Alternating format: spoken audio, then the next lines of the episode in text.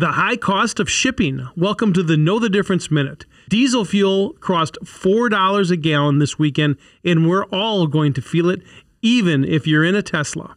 From UPS to FedEx, the roads are jammed with delivery trucks, most running diesel. Same with nearly all of the long haul big rigs. Higher diesel prices increase the cost to move goods, but it's the customer who winds up paying through fuel surcharges. Fuel surcharges have been around since the Arab oil embargo and are in place to protect shipping companies from price swings that hammer profitability. UPS will raise theirs to 13% when diesel hits $4.10 a gallon. FedEx changes both their ground and air surcharges weekly. It's a complex formula. Carriers enjoyed widespread profits in 2020, but the situation reversed last year. The ongoing conflict in Ukraine is not going to help.